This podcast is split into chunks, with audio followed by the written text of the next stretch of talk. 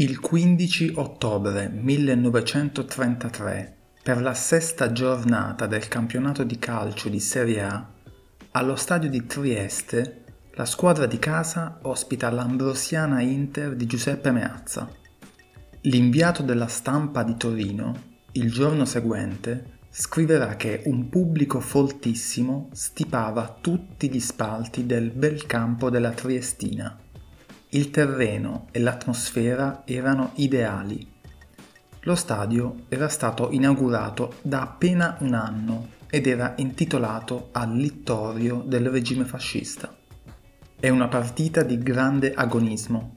I padroni di casa sono ancora imbattuti e si trovano al terzo posto in classifica. L'Ambrosiana Inter è già in testa è la grande favorita per la vittoria finale e intende mostrare a Trieste tutta la sua forza.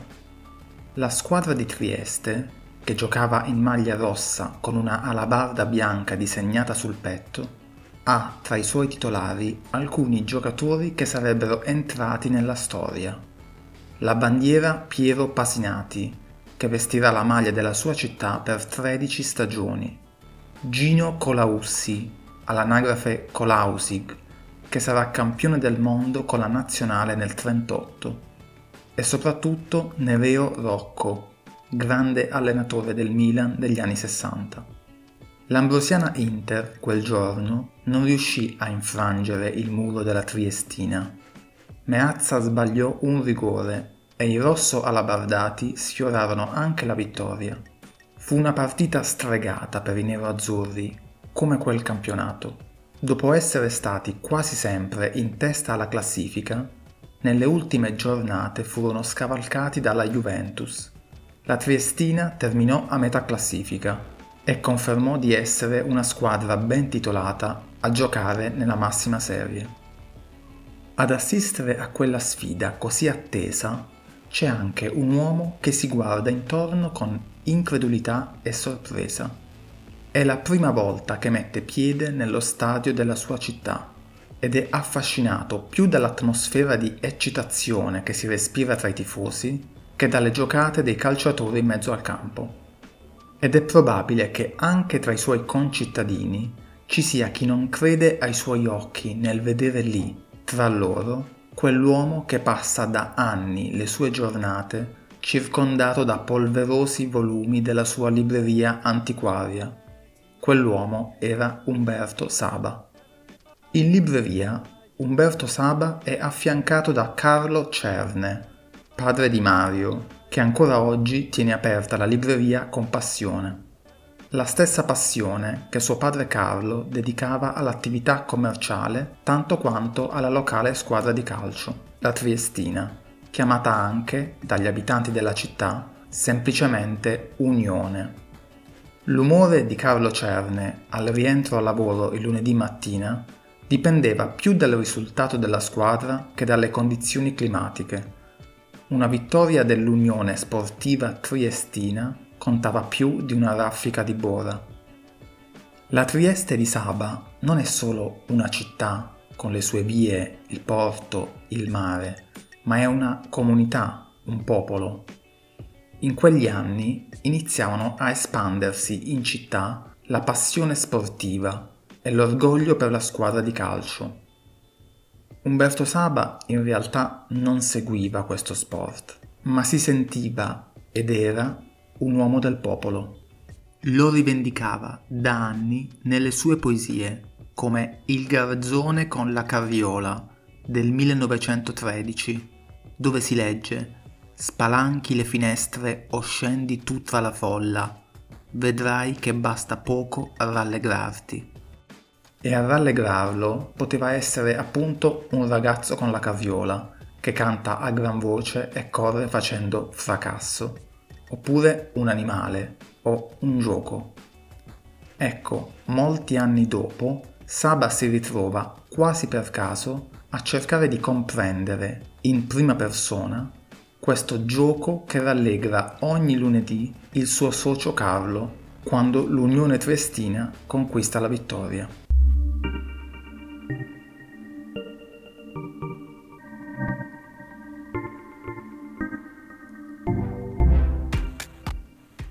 Molte informazioni a questo proposito le ha fornite il poeta stesso nel 1947 nel libro Storia e cronistoria del canzoniere, un'analisi approfondita, scritta in terza persona e sotto pseudonimo, della sua opera poetica.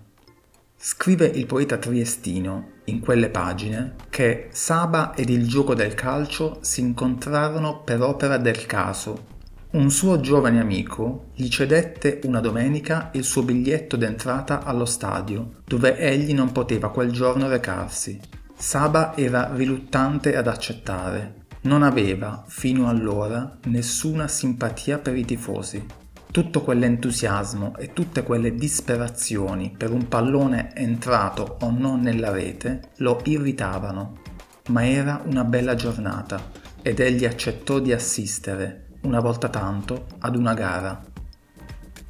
E così, quel 15 ottobre 1933, si reca allo stadio del Littorio, non lontano dalla tristemente famosa risiera di San Sabba, per la partita con l'Ambrosiana Inter.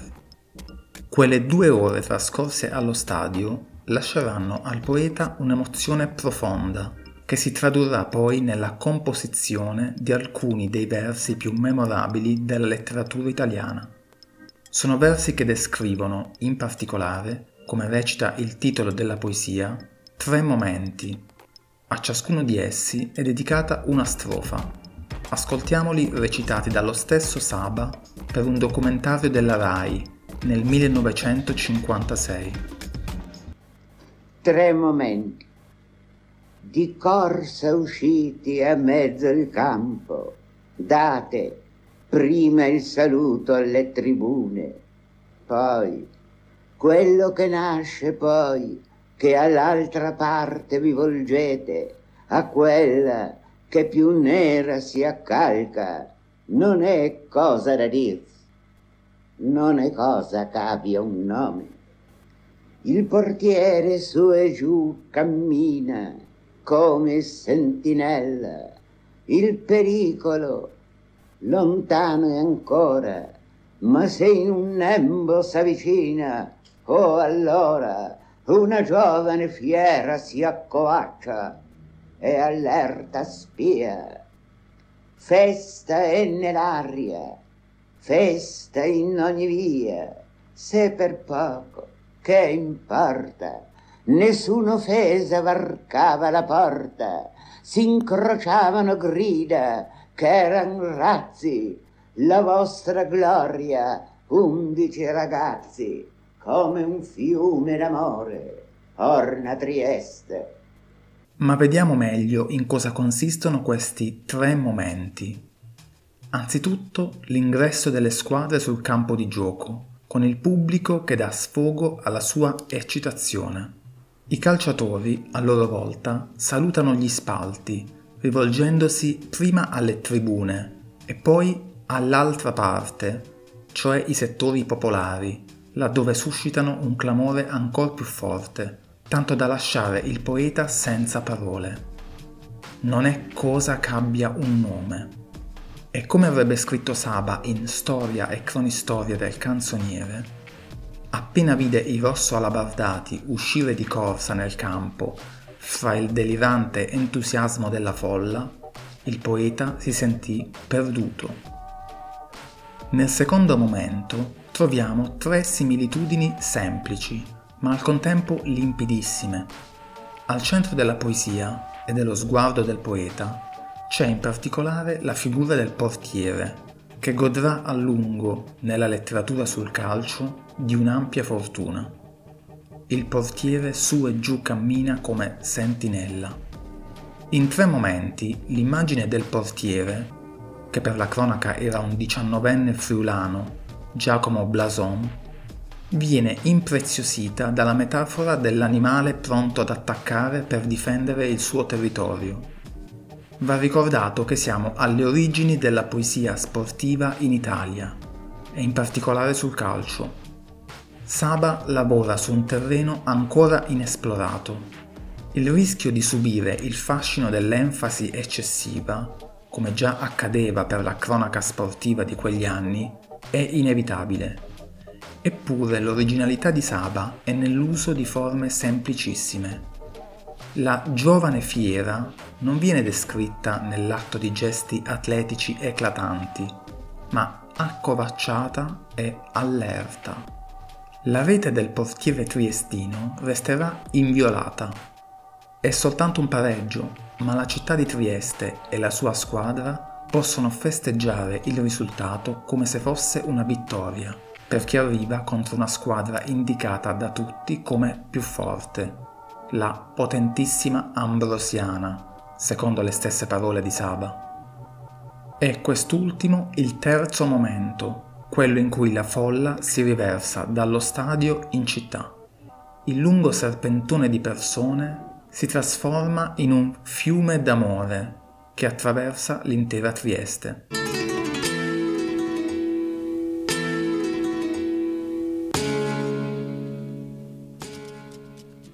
Per un'altra partita di quel campionato di calcio possiamo immaginare la presenza di Umberto Saba allo stadio. È il giorno in cui si disputa la tredicesima giornata del girone di andata e infatti Saba intitola tredicesima partita, la poesia che ne viene ispirata. Siamo due mesi dopo la partita con l'Ambrosiana Inter. È il 10 dicembre e Triestina-Padova termina 2 a 1. In storia e cronistoria del canzoniere, Saba prova però a farci cambiare idea a proposito di questa poesia. Ci dice che i versi di tredicesima partita erano stati ispirati da un pomeriggio trascorso allo stadio di Padova, dove aveva assistito a un match tra la formazione veneta e un'altra squadra non specificata. Dice anche che il Padova, in caso di sconfitta, avrebbe rischiato la retrocessione e che invece vinse quella partita grazie alla rete di, citiamo dalle parole di Saba, un anziano grassone che da molto tempo non giocava più. Oltretutto, Saba ci dice che la partita fu disputata in un giorno feriale. Sappiamo con certezza che Saba era molto legato a Padova. Lì aveva frequentato le scuole elementari e da giovane aveva perfezionato i suoi studi di metrica.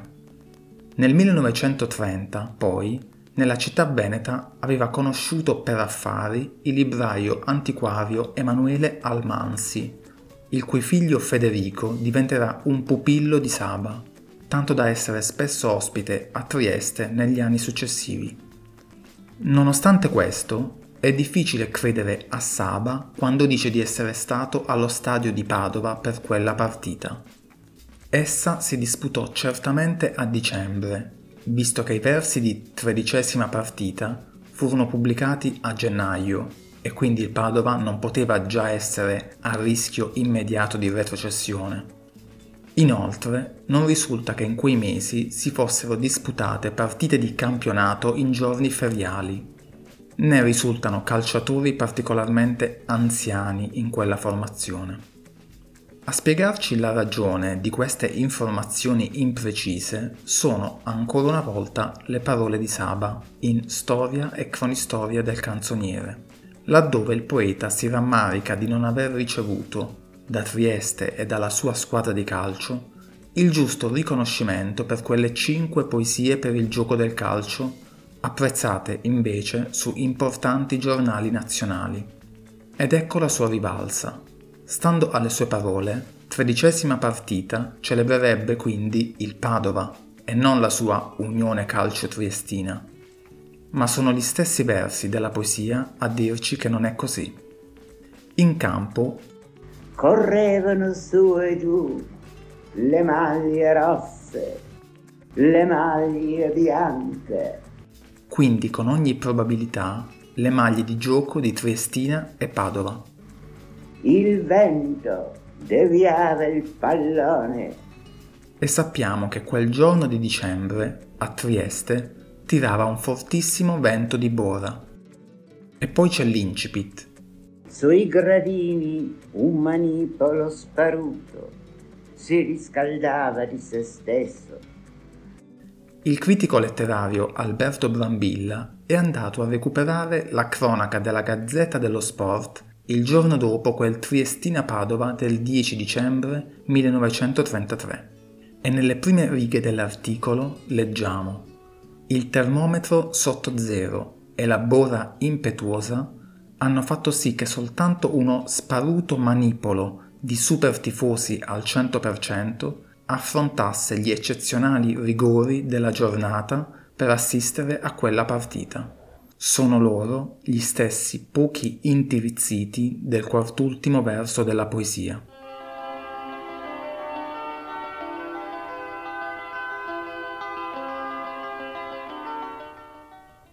Le cinque poesie per il gioco del calcio saranno incluse nella raccolta Parole, con la quale entreranno definitivamente a far parte del canzoniere, diventando oggi tra le poesie più citate anche nelle antologie scolastiche del poeta triestino. Ma torniamo all'esordio di Saba allo stadio, alla partita triestina ambrosiana Inter del 15 ottobre del 33. Quel giorno si affrontano in panchina due tecnici ungheresi, in un campionato che vedrà ben 13 allenatori di quella nazionalità guidare le squadre di Serie A.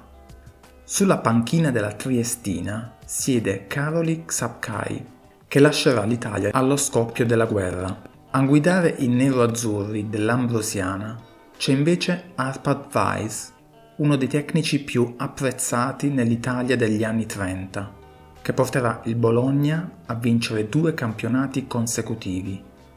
Dovrà però abbandonare in fretta l'Italia in seguito alle leggi razziali nel 1938 troverà rifugio nei Paesi Bassi, dove venne arrestato e poi condotto ad Auschwitz, nelle camere a gas. Le leggi razziali cambiarono per sempre il calcio italiano, anche a Trieste. Nel 1938 l'allenatore della Triestina è l'ebreo ungherese Jeno Konrad, che potrà restare in panchina soltanto fino all'ottava giornata. L'approvazione definitiva delle leggi razziali ne determinano, nel giro di poche ore, l'esonero immediato. Conrad già sei anni prima, nel 1932, aveva dovuto lasciare il suo incarico di allenatore a Norimberga a causa di una feroce campagna di stampa antisemita. Dopo Trieste cercò scampo a Lille, in Francia, poi in Portogallo, allo Sporting Lisbona in una fuga costante dall'avanzata dell'antisemitismo in Europa, fino a trovare rifugio negli Stati Uniti, dove morirà alla fine degli anni 70. Un altro allenatore ungherese della Triestina di quegli anni, Istvan Toth, che nel 1936 condusse i rosso alabardati a un eccezionale sesto posto in classifica, decise invece di seguire l'itinerario opposto. Tornò in patria dove fondò un'organizzazione clandestina di resistenza al governo filonazista, contribuendo a salvare centinaia di ebrei dal ghetto di Budapest. Ma fu scoperto pochi giorni prima della liberazione della città dalle truppe alleate. Il 6 febbraio 1945 venne fucilato nell'atrio del Palazzo Reale di Buda, in quegli anni Umberto Saba non avrà certo pensato al calcio. È infatti anche lui in fuga dalle leggi razziali, in una Firenze assorta nelle sue rovine, come scrive nei versi di chiusura del Teatro degli Artigianelli. In un'altra poesia ripete con rabbia tutto mi portò via il fascista abietto e il tedesco lurco. Tutto, anche quella gioia e passione genuina per il gioco del calcio.